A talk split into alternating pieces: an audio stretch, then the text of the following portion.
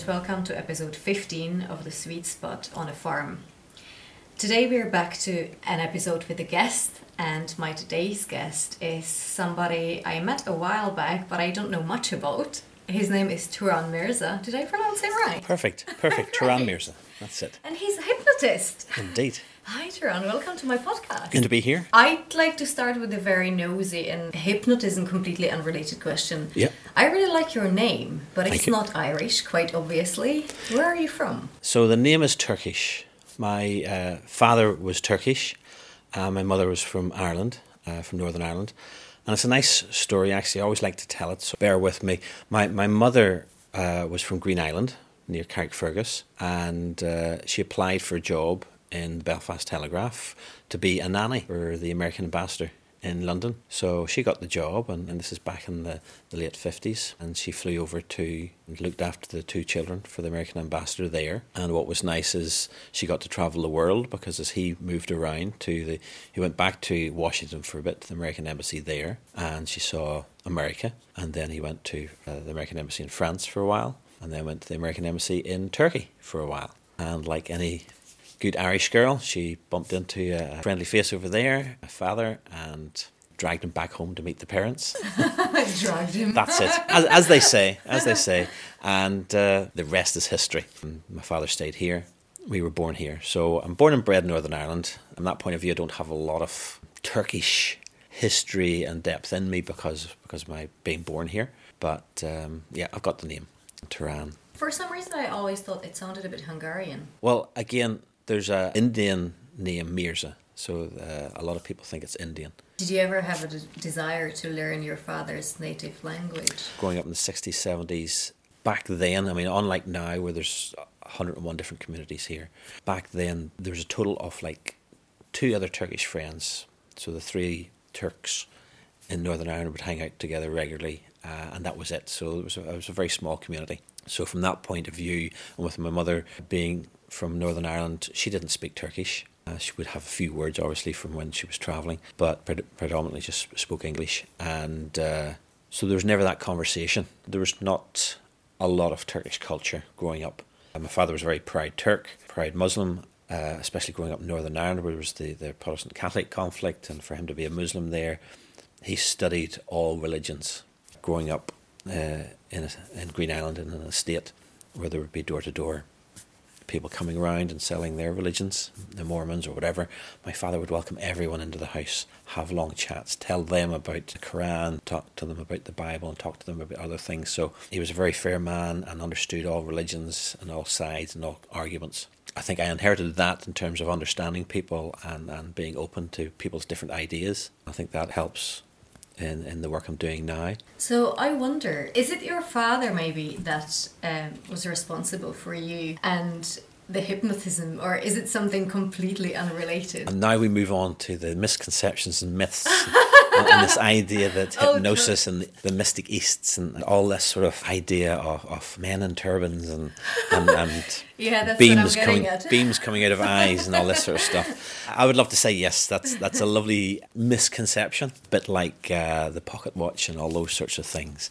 But no, there's no connection there. If anything, like I say, it's his friendliness. Everyone that met my father loved my father. Um, he's passed away now, but he, he was a wonderful man. Everybody liked him. Um, he talked to everyone. He listened to everyone. And those are the skills that are important in hypnosis, like any change work or therapy work. And those are the skills I've obviously inherited from him.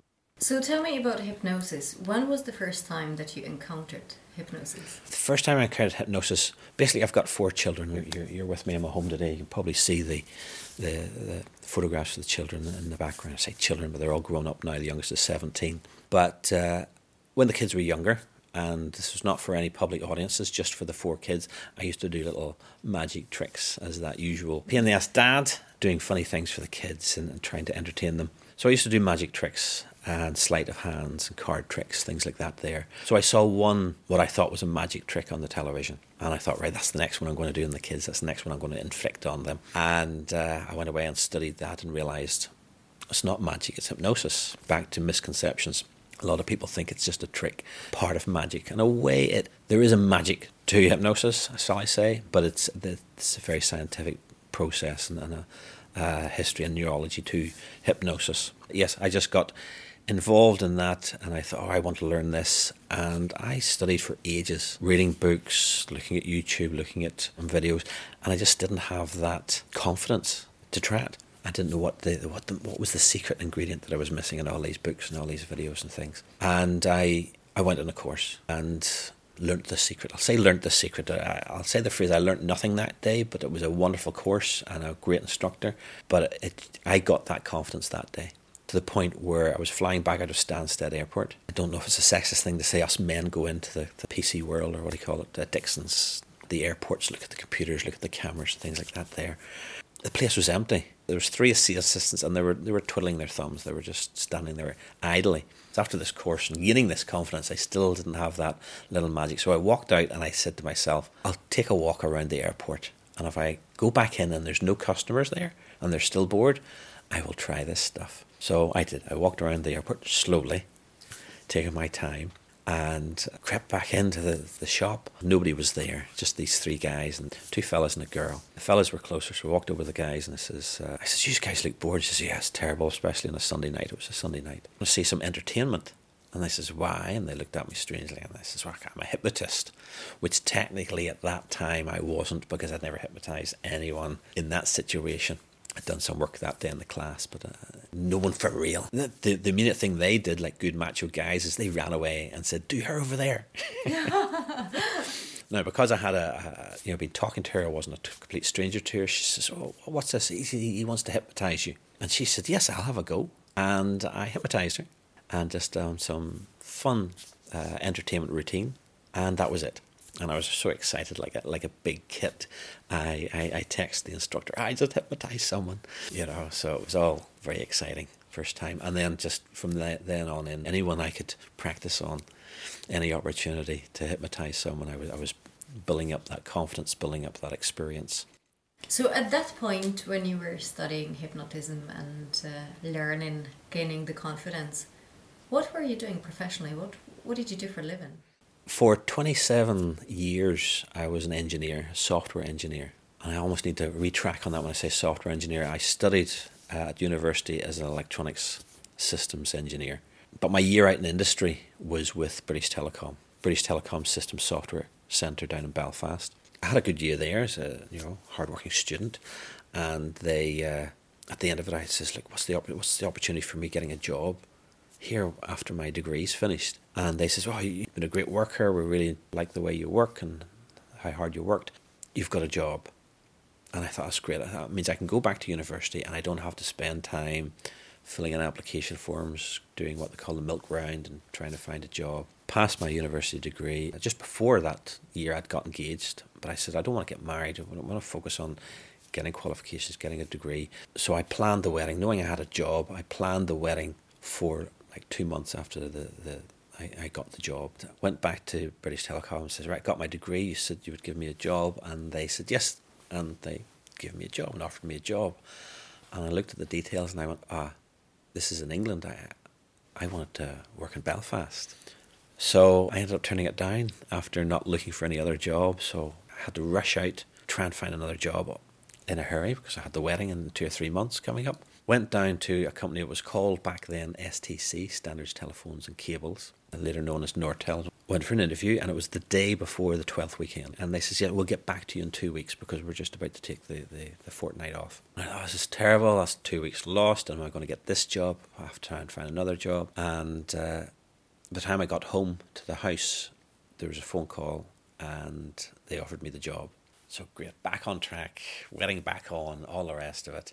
Didn't even ask. Arrived to work on the first day, and because my degree was in electronics, I assumed would, I was going to be an electronics engineer and design physical engineering. They said, "There's your computer, and you're going to be writing software." So I actually signed up for a software engineering job. So for the next 27 years, I basically was writing software. So that was that was the start of my career. Start of your career. That's very different from hypnotism. So, at what point in your life did hypnotism become a profession rather than a hobby? Well, that's it. So, uh, I'll, I'll, fast forward through a bit more of my career. So, I was in, like I say, uh, telecoms for most of my career. I moved from Nortel to Fujitsu software. Did that for two years and then came back to Nortel. Another two years there, and all of a sudden, well, we're now up to the, the early 2000s. And at that time, there's this thing came along called the internet. And everybody thought it was going to be really big. But back then, they'd overcalculated that they'd grew too quickly. So all of a sudden, they were having to cut from 90,000 employees down to about 45,000 my friend who also worked in Nortel, he was setting up a, uh, his own company, and I took the opportunity to take a redundancy payment from Nortel and join my friend. I was the first engineer through the door, and he was setting up a company miles away, as it were, from the telecoms industry, telephones and things like that. There, he was moving into the oil and gas sector. I I joined him and helped him uh, with that business. Good news or bad news? After two years, that that company went into liquidation, uh, and I thought everything was at, at an end there. But uh, he found a private investor, started the company again under a new name, so it was a new company, and that was back in 2005. So fast forward to 2013, and we were selling all over the world. We had 35 employees. We were doing very well, and we were approached by an American company who bought us out. So slightly better second time around that was 2013, and I stayed on with the company. But during that time, or slightly before that, uh, I'd started to learn and get interested in hypnosis. So by this time now, the the new company had come in. They had implemented their way of doing things. Good company, not knocking the company, but it wasn't the way you know I wanted to do things. And uh, at that time, I was a, now a director of the, the, the company, the director of engineering I was starting to see more clients in the evening, uh, enjoying hypnosis. So I just thought I'll take this opportunity now to make the leap. And a lot of people say engineering versus hypnosis, engineering working with mechanical things, and software versus working with people is, is quite a different field. But by the time you become a, become a, a manager of the, a company or a director of the company, what you're really trying to do is guide the direction of the company, you're trying to influence the company, trying to make suggestions. And really, what hypnosis is, is about guiding people, making suggestions, hoping they accept those suggest- suggestions uh, and help grow and develop themselves. So, whether it's a company or whether it's an individual, hypnosis and engineering are not too far.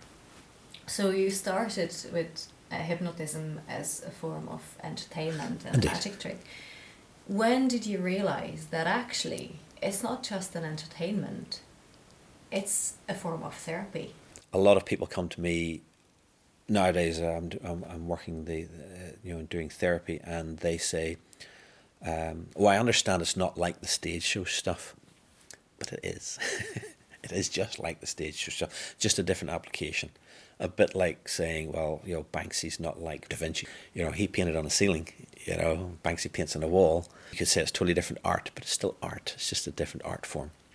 Yes, I just, first of all, I just wanted to entertain the kids and do something fun for the kids. But unlike, say, for example, juggling, if you're learning to juggle and you walk into a room and there's a fruit bowl and nobody's there, you can pick up an orange and, and an apple and, and start to juggle and practice. With hypnosis, you need people to practice. So, so as I say, I was I was just practicing with everyone, uh, and I would do it maybe a family party at Christmas, and uh, I can come back to that. Maybe there's a significant time at a family party at Christmas, but I would hypnotize someone, and there might be a friend there, and they said to me, "Come along, I'd love you. That was really fun. That was really entertaining. I'd love you to come and do that for my birthday party. You know, I'll give you some money for it if you come along and, and entertain at the birthday party."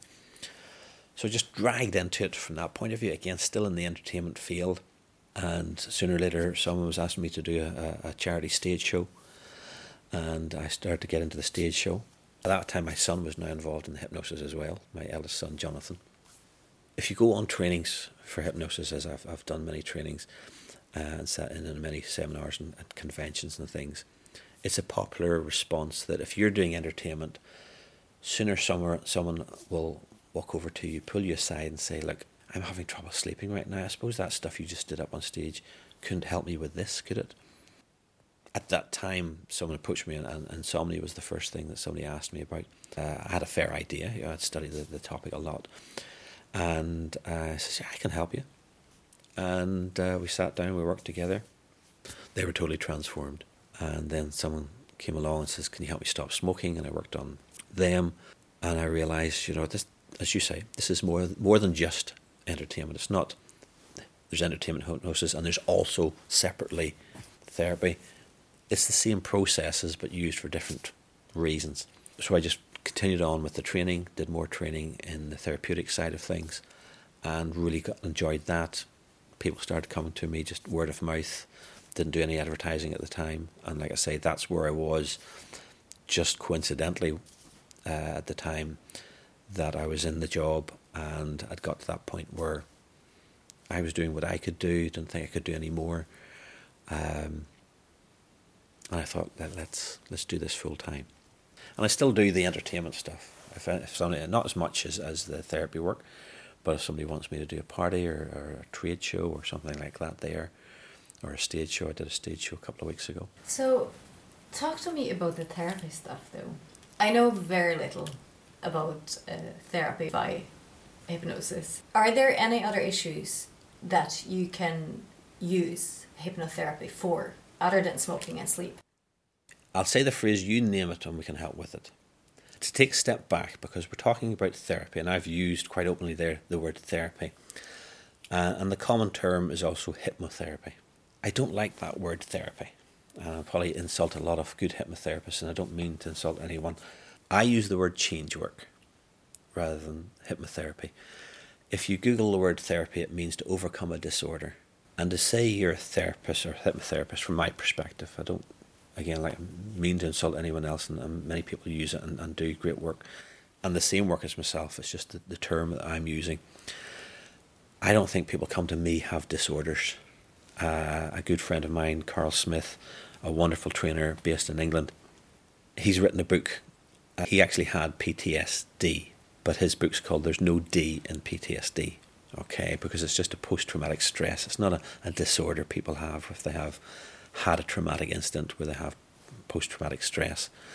Uh, and I like that concept that, that people don't have disorders. Again, I almost move back to the days of computing and the days of engineering. And like any software engineer, I would write a piece of software, I would run that piece of software, and it would have, in inverted commas, a bug. It would crash or it would do the wrong thing. The little computer chip didn't have a disorder, it wasn't broken it was just programmed wrongly. And just by changing the software, a, few ways of thinking in that computer program to do different things, the, the computer, the software worked perfectly. So it wasn't that it had a disorder, it wasn't broken. Uh, and that's the way I look at people that they don't have disorders, they don't need therapy, they just need to change the way they think for the context of this interview, for the context of knowing what I do, if you're familiar with the word hypnotherapy, that's what it is. But I'd rather use the word change work, hypnotic change work. So it is about changing the way you think. So if it's not a physical or it's not a broken leg, bad back or something like that there, which is physical, if it's just a way of thinking, then it can be changed. And that applies to things even like teeth grinding. If you think of teeth grinding, it's an unconscious action. It's, a, it's an action. It's not to do with your your teeth having a disorder or misaligned. It's just something in your mind is causing you to clench down your jaw and, and cause the, the teeth to grind together. So I work with things like teeth grinding, so hypnodontics, that's called. Uh, I work with children for bedwetting. I work with children for and adults for anxieties, all sorts of anxieties. I'm just thinking of children uh, because I'm working this week with just anxiety about going to secondary school. Previous to that, and I'll come, be coming around again, working with children for anxiety about the, the transfer test. Uh, I work with adults for exam anxiety, exam stress as well. So, stresses, anxieties, uh, sexual dysfunction, insomnia. Most people think of hypnosis. You said sort of sleeping and smoking. Most people think that the only things hypnosis can help with is weight management or weight loss and smoking. There's so much more. It's if it's a pattern, a way of thinking, if it's an anxiety, fears or phobias of flying or spiders, uh, I work with people for fear of water. I work with people for just a block in their career. I know I want, I should be able to do this, but something keeps holding me back. That's a thought. That's a belief. That's an idea. And all those things, all those thoughts, ideas, they're not disorders inside people. It's just a way of thinking.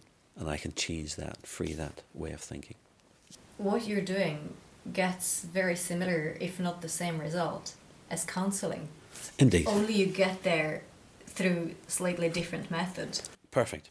Yes. I mean, uh, a lot of people say, "Oh, is that a bit like CBT, cognitive behavioral therapy?" And it's it's it's not the same, but it's in the same genre. It's it's a instead of talking to people at a cognitive level, at a at a a thinking level, it's about talking to another part of their mind that people would call the unconscious or the subconscious mind.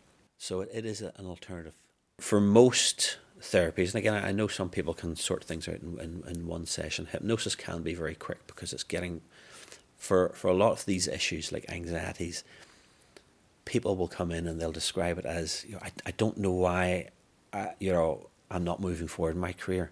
Something keeps holding me back. So that, that something is not a piece of rope. It's not something physical.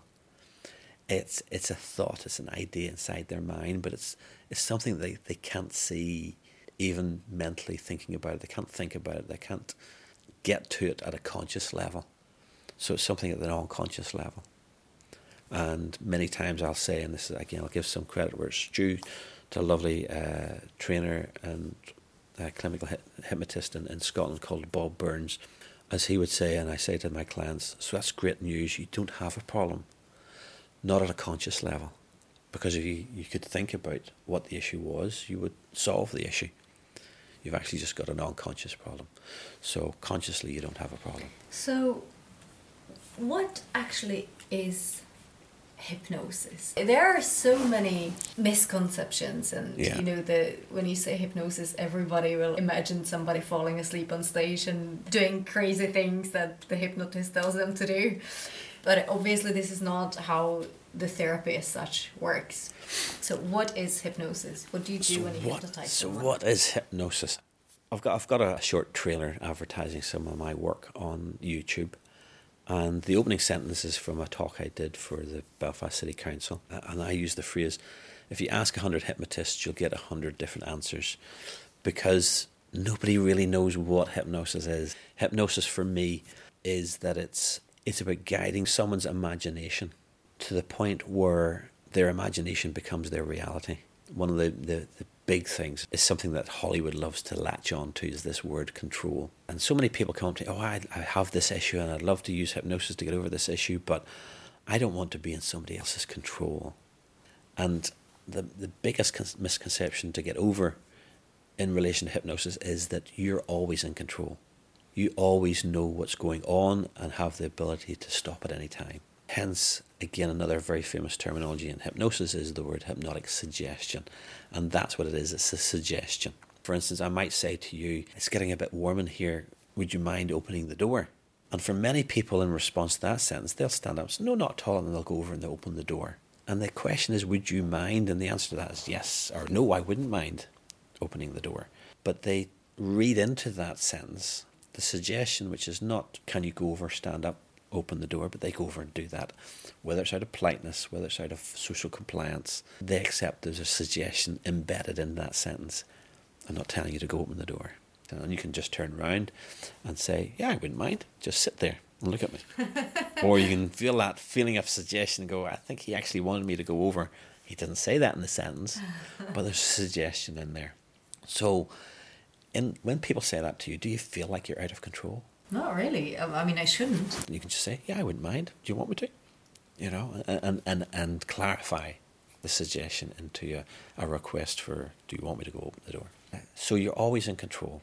Hypnosis, like CBT, like any other therapy, is just talking to you. There's no beams come out of my eyes. There's no magnetic fields emanating from my hands. Oh, I'm disappointed I now. know, that's it.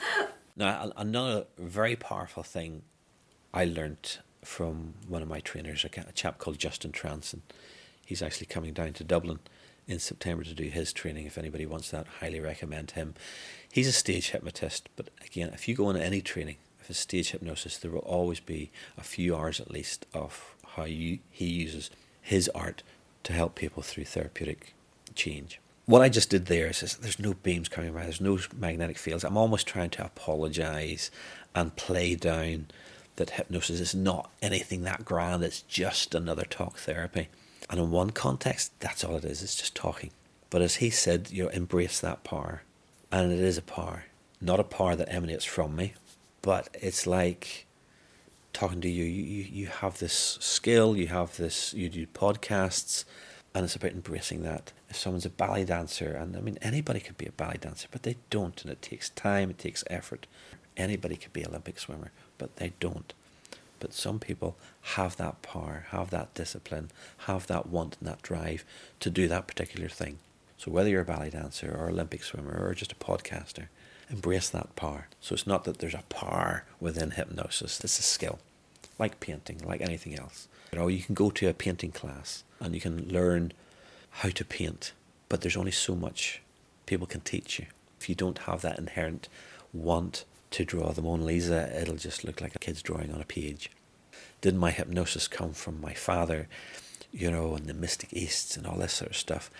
It's not something that you inherit, it's not a gift Anybody can learn to do it, but you do have to have that want, that drive, whether it's to be an Olympic swimmer, whether it's to be a ballerina. If you don't have that gift inside you, but it's not a magical gift. There's something you said earlier on about hypnotism and engineering having something in common. Yes. And then you talked about reprogramming, so I can totally see how your approach of hypnosis and, and your background in engineering, yes. how it really works together. So actually, it didn't make that much of a leap. By the time I was a, a, became a software manager and then became the director, so I was managing software engineers, electronics engineers, and mechanical engineers. So I was managing three teams and providing leadership as a director. So I was a people manager.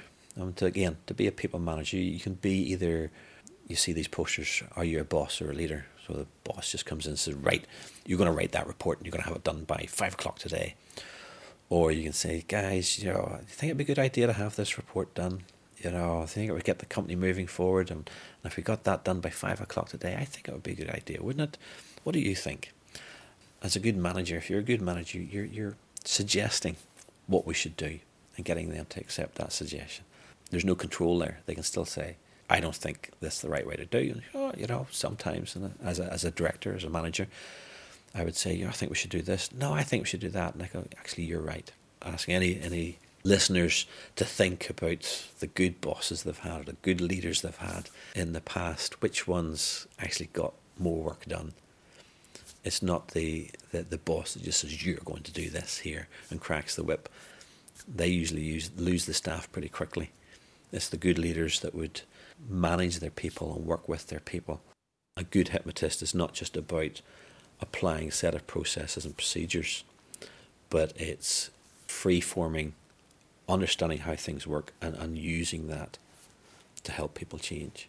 So tell me about studying, because obviously it's quite a complex thing. It's not like learning a few magic tricks. How do you study? How do you, or how did you in the past study? What did you do to improve your skills and really understand yeah. your work as you do it now? It's like anything, and I'll go back to that metaphor of maybe swimming. You know, you can go for a six week lesson, one hour a week, so that's six hours, and, and you can be a pretty competent swimmer, and that, that can be where you stop but you're not going to be at Olympic standard. So, like any art, like any skill, you can just pick up the basics.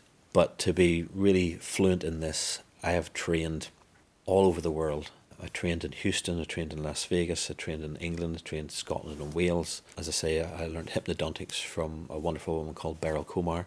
She lives in Dubai. She's in, uh, from the UK, a lovely woman. And I trained with Justin Tranz, uh, stage hypnotist. I trained with him in Las Vegas itself at the uh, theatre where he was actually doing his shows. I did a three day stage hypnosis course with him, but it was more like four days because at six o'clock when the training finished, he was getting ready for his show. So he said, like, stay and watch the show. And we stayed and we watched the show. The whole audience left, and the students were leaving, he would shake our hand and he would say, Stand over here for a minute. And then we spent another hour and a half breaking down what he'd done that night, fresh and live. So you practically got an extra day's worth of training. It was more like four days rather than three day training. A wonderful chap and, and his commitment to do those sort of things. Top names like uh, Andrew Austin, like James Tripp. James Tripp was the chap I was talked about initially first there where I did my first course. Marvelous mind. And all these people, Gary Turner again, wonderful chap. These people are studying hypnosis like myself, reading books, feeding up ideas onto you know private groups and Facebook and whatever and the forums. You're getting to interact, so it's it's a constant learning. I'm still learning now. I've attended Hypnothoughts Live, which is a wonderful convention. If you want to learn hypnosis or or Hypnothoughts Live is a wonderful convention. It's in Las Vegas, so it's a bit of travel from this end of the world. But there's over a thousand people go to that convention. There are three days, plus there's training courses before the convention and training courses after the convention. Every hour there's 11 different speakers. So you've got 11 different choices.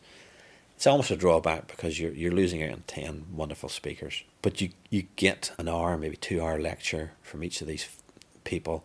You get different techniques, different viewpoints, new ideas, strengthening old ideas. So for, for, for those three days, the same again, the UK Hypnosis Convention is coming up in November uh, at Heathrow. And uh, I'll just drop in there again. I'm speaking at the convention this year, as I did speak at the Las Vegas convention last year. It's a great opportunity to learn. And, and conventions are nice because you can sample different trainers' techniques, different trainers' ideas, and say, right, I want to learn more about that one. So after sitting in on a one day course, for instance, uh, I sat in on Ines Simpson, and she's developed what's called the Simpson Protocol. Now, she wasn't egotistical enough to name it herself. People started to go, oh, you, should, go and do Ines's course. She teaches this great protocol. And it became the, the Simpson Protocol. But it's a very well known protocol that she uses. She's coming over in November to Northern Ireland to train people in her protocol. She came over in June for holiday in Northern Ireland and she stayed with me and uh, we had good t- chat. So it's not just about going on a training course, you get a training course and you never see that trainer again. I have touched base with most, if not all, as I think, my trainers uh, on a regular basis. So they know me, you know, if you have any concerns about the level and depth of my knowledge and experience, you go onto my uh, web page and there's a tab called training, and it shows everybody I've trained with, and pick anyone. I'm being probably been a bit rude here because I'm going to say eh, pick any one of those people and email them. Say, do you even remember that guy that was on your course? I don't want everybody now to, to write them en masse, but if you were to do that, they would say, Yeah, I know this guy, I know his level of training, I've, I've talked to him since.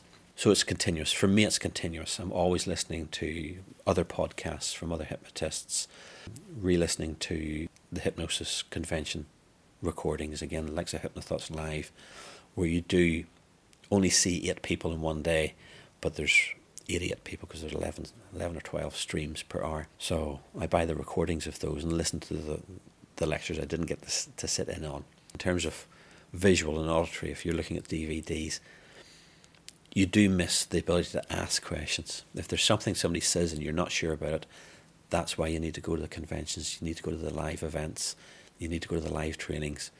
Because a lot of times, again, with the DVDs, if it's a training DVD, they'll stop the video when everybody breaks out, tries what was just taught, and then gets back together again.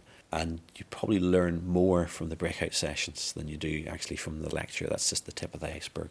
You do quite a lot of training, obviously bettering your skills, but how about learning from clients? Oh, yes. Every single person is unique no two sessions are the same. Somebody comes in with a fear of spiders, and somebody the following day comes in with a fear of spiders. Is they that will, what the totally different. spider by your door is for? you know, it's it's it's not there. I didn't buy that for the for the clients, and I and I sometimes have to remember to hide that if there's a fear of spider coming in. No two people react in the same way. My talk in Las Vegas was how street hypnosis can help your therapeutic practice. Now, street hypnosis, to clarify that term, means anything other than hypnosis on a stage or in a therapy room. So, street hypnosis, whether it's at a Christmas party and you're just hypnotizing one to one and a few people watching, or whether I go out onto the streets of Belfast, stop someone outside the city hall and say, Would you like some entertainment? If you, yeah, again, I have a YouTube channel And for instance, one of, of, one of the nice routines I'll do is maybe get someone to forget the number seven. So they'll be counting their fingers one, two, three, four, five, and then they go six, eight, nine, ten, eleven. They'll go eleven fingers. They don't realize why they have eleven fingers. For some people, they'll get one, two, three, four, five, six, and then they'll go and they'll know there's a seven somewhere deep in their mind, but just for that moment they've forgot it, and they'll stick, and they can't get to eight. They'll just go. One of my videos is called the number S S S S S S. Other people will get to eleven and go eleven, and they'll just look at you like eleven's normal. Other people will go eleven, and they'll go, "What is wrong with my hands here?" So even just in, in terms of the uh, entertainment side, and, and the therapy, again, is no different. Even in terms of the entertainment side, uh, no two people react in the same way, and I think that keeps it live. I'm constantly learning how people react and what I need to do different. Hypnosis, whether it's a stage show again, whether it's street hypnosis, or whether it's in the therapy room, you cannot plan, you cannot structure. Would you would you tell us about um, one of your maybe best success stories? What what's maybe yeah. the best case that you're most proud of that you could share? Obviously, without well, mentioning indeed. any names. I like I like telling this because they give me a phrase which I, I, I love to hear. So this person they were going for a job interview and had terrible anxiety. Oh man, hands sweating, yeah, voice shaking. And and and what I love about that comment is you've told me practically everything. You look at some of the more traditional therapies where, and I was speaking to someone just yesterday, and, and they said, oh, it's typically six sessions, and, and for the first two or three, it's just information gathering. I've got all that I need to know. I need to know that you feel a certain way. There you go. And you're feeling it again. And she's cringing. Just just just just just at the thought. And this is the power of hypnosis. This is the power of the human mind. You're just thinking something cringing and you're putting your hand to your face uh, and your laughter. It's controlling so much. Just a thought. There's no interviewer in the room right now. There's no table. There's no whatever oh man, about to interview. job interviews the whole weekend now. yeah, I can help you with that. so this person that had a rocky past with a previous employer, and there were some issues still ongoing with that, and the way I work is I send out a quick intake form. It's a very simple intake form. There's like eight questions. What do we want to work through? What makes it better? What makes it worse? How do you want to feel? Uh, and they said they they said at the time in the form they, they get a, a, red rash on their chest uh, and on one side of their face. And I thought that slightly strange, but I wasn't too sure um, what that meant, and almost brushed over it. But when as soon as they came in, I said to them, "Okay, so what are we going to work through today?" And they said, Well, as I said, it's this clawing fear. Now, they hadn't said that in the text, but that phrase in itself was not normal to me. Some people call it a gripping fear, but a clawing fear was, was a bit strange. As I explained, hypnosis is about using your imagination and understanding your imagination to the point where it becomes your reality. So I asked them to use their imagination and say, well, what is this claw like? Is it a bear claw? Is it a dragon's claw? Is it a human hand with a metal claw on it? And they said, and again, it's probably hard for listeners, but they gestured like this here. Well, it's, it's clawing fear. And they gestured with their right hand towards the left side of their face. And I thought, that's strange. I says, You didn't say it's a clawing fear. You said it's a clawing fear. And it's that point I turned to the notes and I says, You, you say you blush and, and, and one side of your face goes. Which side of the face? Is it, it's the it's the left side. And I said, That's interesting because you said a clawing fear and gestured towards the left side of your face. Cutting long story short, but I asked her to imagine how she could stop that claw. Almost dismissively, I suppose I could like put my hand up, stop the claw. I said, Close your eyes and imagine now you're in that situation of an interview and you feel that clawing fear coming on. But put your hand up and stop the claw. Now, one of the things again in the form I say, you know, what makes it worse? How you know how do you know when you have it? It's another question that I always ask. And they say, well, I know I have it. And what they didn't say in that form was, I, I know I have it because I just clam up. They didn't say that. But she said, wow, I can speak now. So I'd actually uncovered a symptom, you know, the inability to speak or whatever, that I didn't even know she had because I didn't need to know it. But she looked different. She felt different. Now, we did more work around that and some more deeper trance work. The way she booked the appointment, the, the, The only time I could see her was on the Wednesday, and the interview was on the Thursday, so we were cutting it tight to the wire. What I always ask all clients is give me a call in about seven to ten days, tell me how you feel differently. So I look for feedback. Now, because of her interview, I contact her the following day and I said, Well, how'd it go? She obviously had that epiphany moment during the session, but this is an important thing to understand about hypnosis as well. I change the way you think, but it doesn't mean all the work's done. Number one in one session, number two in session. For some people, it will happen immediately. For some people, they'll go away and as they're driving along, their unconscious mind is continually thinking about the suggestions that were put in and something will click. For some people, they'll go to sleep that night and the next wake up the next morning and something will click. I don't know when it's going to happen. And I can't control it because again, hypnosis is not something I do to you. It's something that you do to yourself.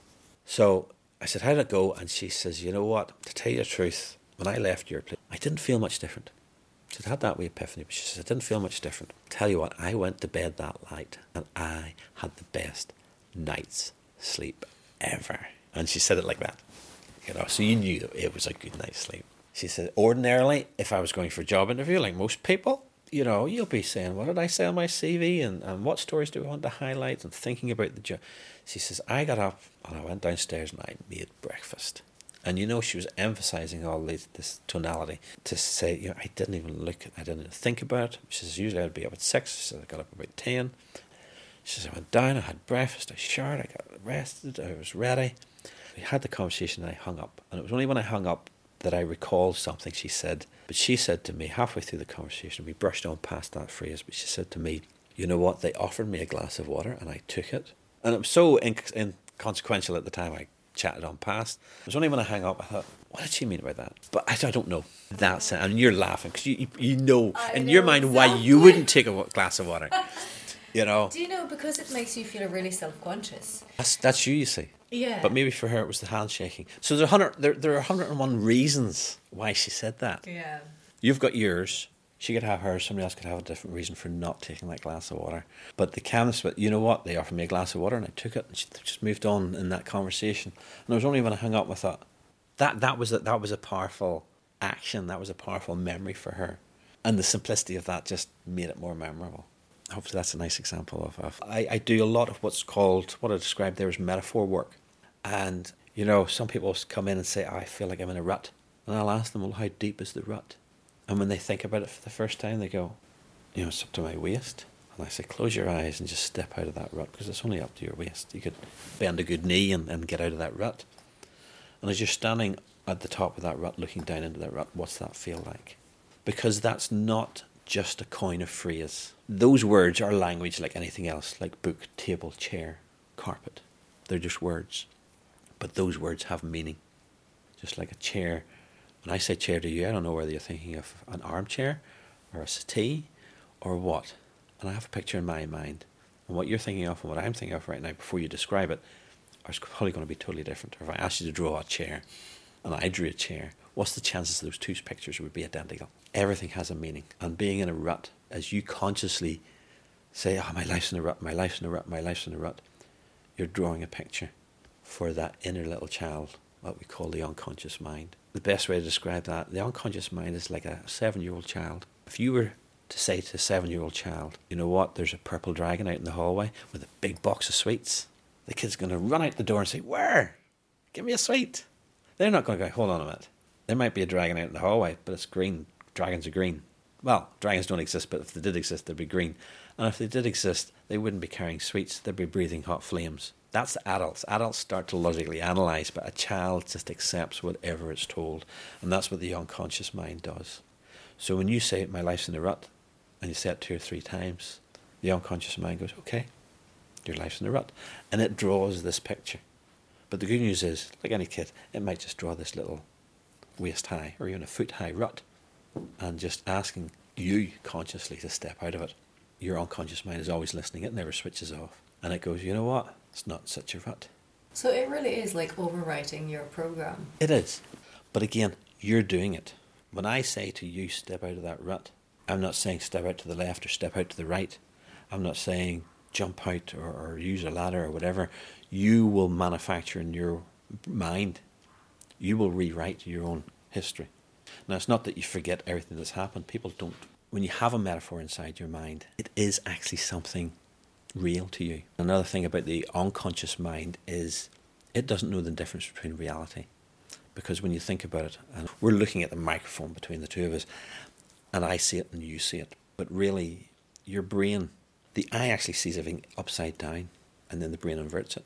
So what we're seeing now is not actually what we're seeing. Our eyes, our eyes are seeing the whole room upside down. It's all in reverse. So already what we're seeing is not actually there. It's something mirror image or a flip of what it should be. And even though I'm leaning against a, an orange cushion, your tone of orange and my tone of orange might be different. And again, you see these pictures on the internet. What color do you see? And some people will see brown, and some people will see gold, and everyone sees things differently. But we've come to a, a consensus of opinion. I mean, the very first hypnotist that we ever have is our teachers. Well, as our parents is the very first one. But think of learning to read and write. We're told that that looks like an A and that's a B. But that was a suggestion. We were free to say that's not an A.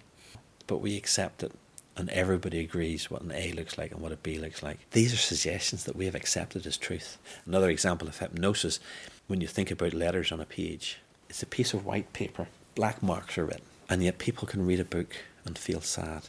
And they can laugh.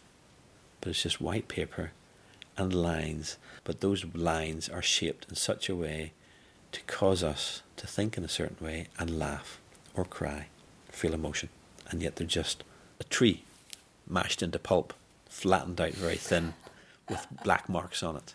That's that's hypnosis in itself. So writers are hypnotists. Writers are hypnotists. Have you ever watched a movie and again cried maybe Marley and Me and that poor little dog that oh, died? yeah, very recently. Yes, actually. that's it. You're so involved that your imagination cannot tell the difference between imagination and reality. You could actually say that advertising companies, Oh yes, marketing, it's all hypnosis. they're all hypnotizing you into buying their product. Yeah, now I, I know you're too young to remember the Cadbury Flake advert. You used to see this beautiful girl walking through a meadow, and what they're doing is they're showing you something nice. The girls are going, "That's a nice dress." The fellas saying, "That's a nice girl."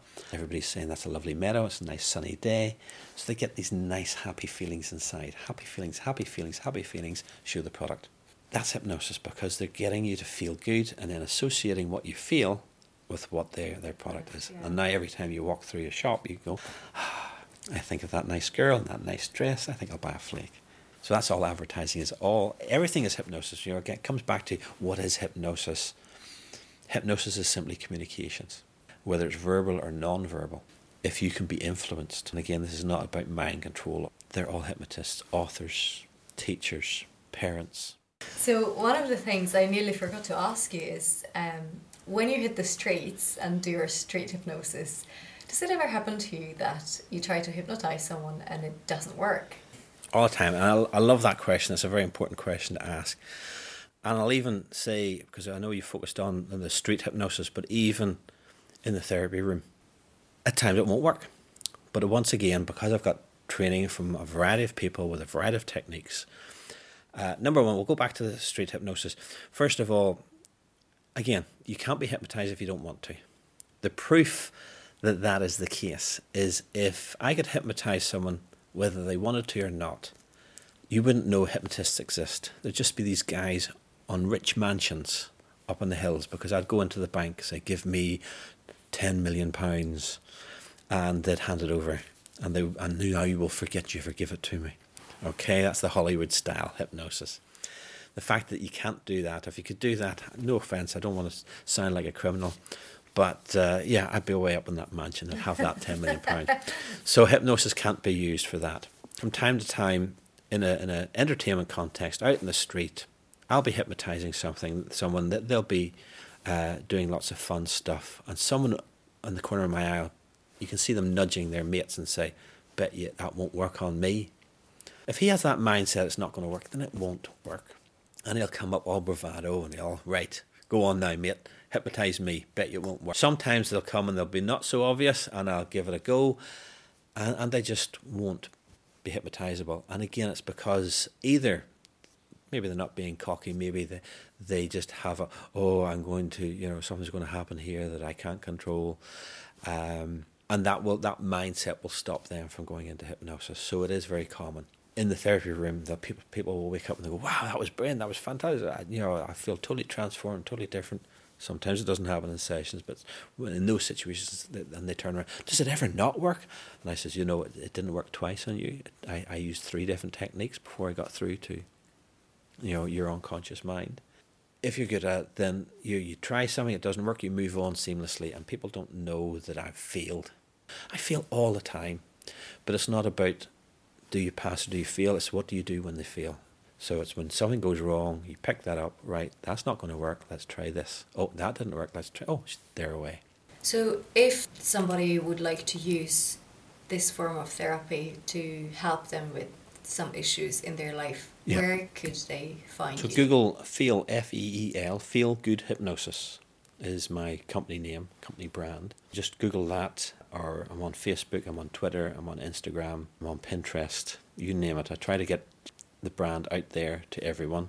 Because I do the entertainment, there's a lot of entertainment stuff on YouTube, but there's a, a playlist called Change Work, which shows testimonials, which shows me doing live demonstrations uh, in network meetings and things. There's lots of videos in that playlist. Two very nice ones are one from a girl called Kerry who had an issue for 30 years, and she describes the process that we go through. And there's another one from Rosemary, so I always like to give her a plug because she gave me that video.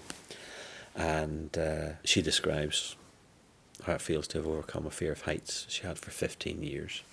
And as she describes in the video, it was affecting not just her, but her job and her, and her, her family. People think that uh, an issue is just an issue within themselves, but even something like a fear of heights, and you're saying, well, how would that affect your job? Rosemary, as she's described, she couldn't drive over the Foyle Bridge, Derry.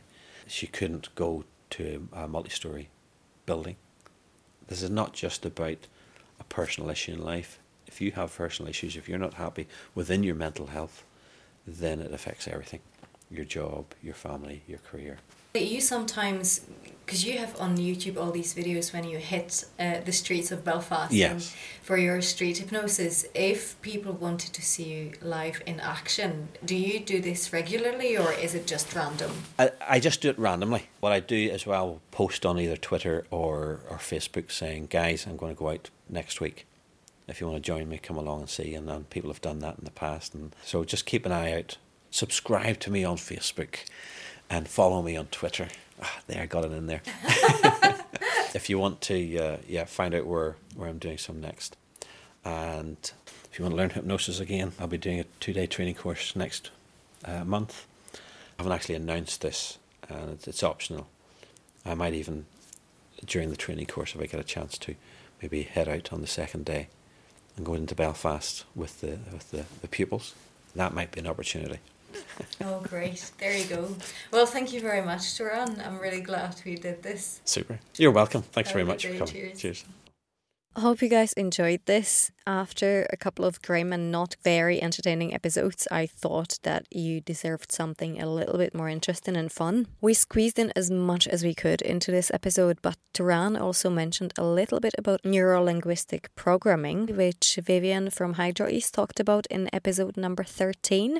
Turan mentioned that NLP is practically a study of hypnosis and language, and Turan is also a certified practitioner of this technique. I also asked him whether he hypnotized himself into healthy eating, thinking I was being really funny, but it turns out that he does use hypnosis on himself all the time. Actually, we all do, we just don't realize it. For example, Years ago, I hypnotized myself into sticking to a healthy diet and learning about nutrition and healthy eating in order to get better. Nobody could have done it for me but myself, and we all use this technique daily.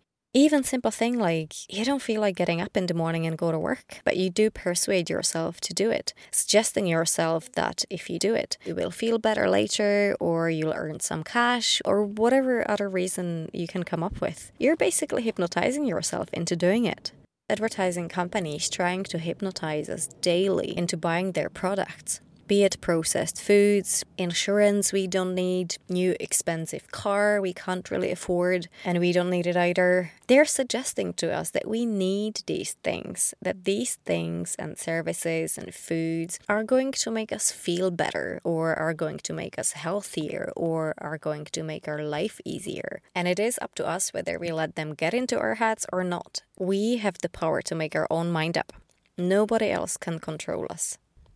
Talking about my control, for years I let my lack of confidence in my own abilities make me suck at job interviews, and I mean like seriously suck, and fear interviews, and therefore I used to wish I didn't get any, which is not the way to go about it if you really need a job. After my interview with Turan, he did a little five minute magic work with me, and I hope I'll get to test the result very soon. But so far, so good. So for now, I do not fear a potential job interview. In fact, I'm kind of looking forward to it. So, if there are any producers listening to this and need a picture editor or an assistant, just saying. And the only thing that's left is the recipe. Every episode, I try to get our guests talk about food specifically their favorite vegetables and to share a recipe. But Turan simply refused to give up a favorite vegetable. He likes them all. And not only that, he wouldn't share a recipe because he doesn't cook. Well, that's fair enough, Turan. I'll forgive you. You see, Turan has a lovely wife who I hear is a wonderful cook.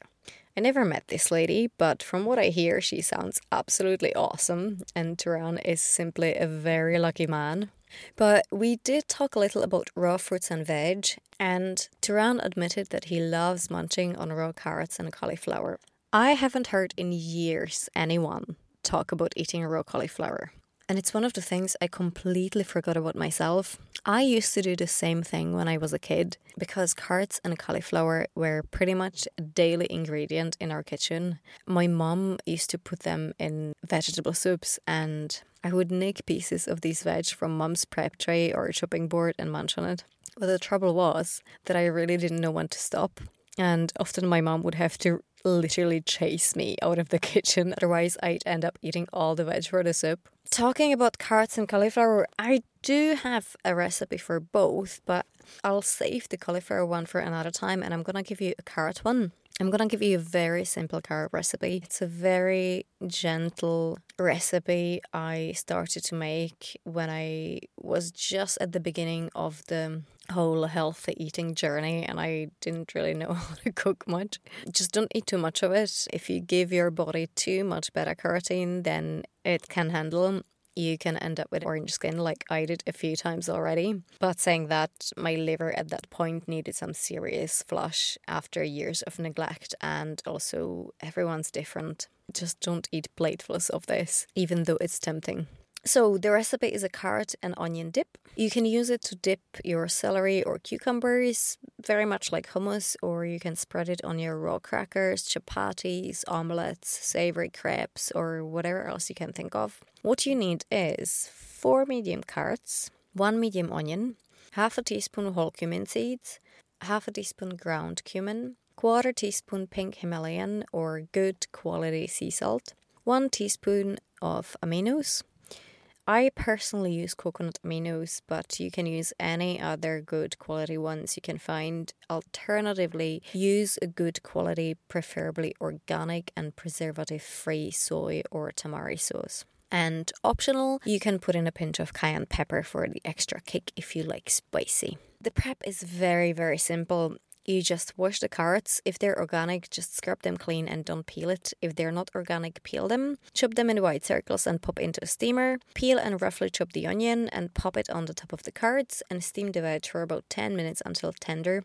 but not overly mushy, and let them cool a bit uh, because you can't put them in a blender or food processor when they're scorching hot. Pop the veg in a blender with the rest of the ingredients and blend until smooth. That's all you need to do. If you like, you can add a little olive oil to make it a bit creamy. And that's it. Simple and really, really delish.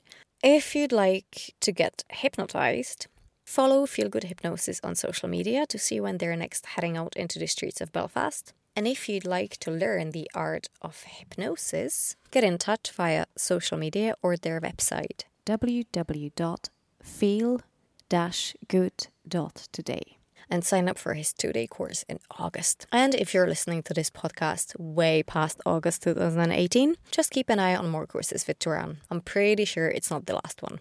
And that's all, folks. Remember to follow The Sweet Spud on Instagram and Facebook to get all the recipes my guests and I share to date and to find out about our future guests. Do avail of the opportunity to ask them questions ahead of the podcast. It will make for much better content. And after all, I'm not doing this just for myself. I hope you all get something out of it too. So if you want to know anything, just ask. I'm just a message away. Have a great couple of weeks. And if I may make a suggestion, have some cards. And more importantly, stay healthy. Until next time, bye. As every week, your host is myself, Susanna from The Sweet Spud. Music by Mark J. Adair and artwork by Gemma O'Hagan. Thank you for listening.